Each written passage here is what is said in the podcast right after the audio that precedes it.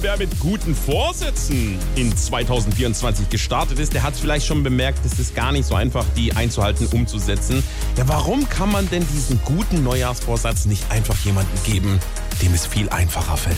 So, dann nochmal herzlich willkommen allen hier bei unserer gute Vorsatz-Tauschbörse im neuen Jahr. Ihr wisst ja alle, nur, das, Ergebnis, zählt. genau.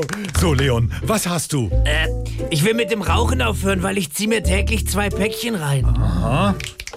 Ja, das kann ich machen. Aber zwei Schachteln nicht rauchen ist schon eine Challenge, Lisa, ja? Ich habe eh noch nie geraucht. Gut, dann übernimmst du das Nichtrauchen vom Leon. Und was ist dann dein Vorsatz fürs neue Jahr? Ich wollte endlich mal weniger Fleisch essen. Äh, das kann ich machen, ich bin Veganer. Danke, Lars. Dann isst du ab sofort weiterhin kein Fleisch mehr. Und äh, was können wir dir dann Gutes tun? Oh, ich wollte dieses Jahr mal weniger Zeit bei Instagram verdaddeln.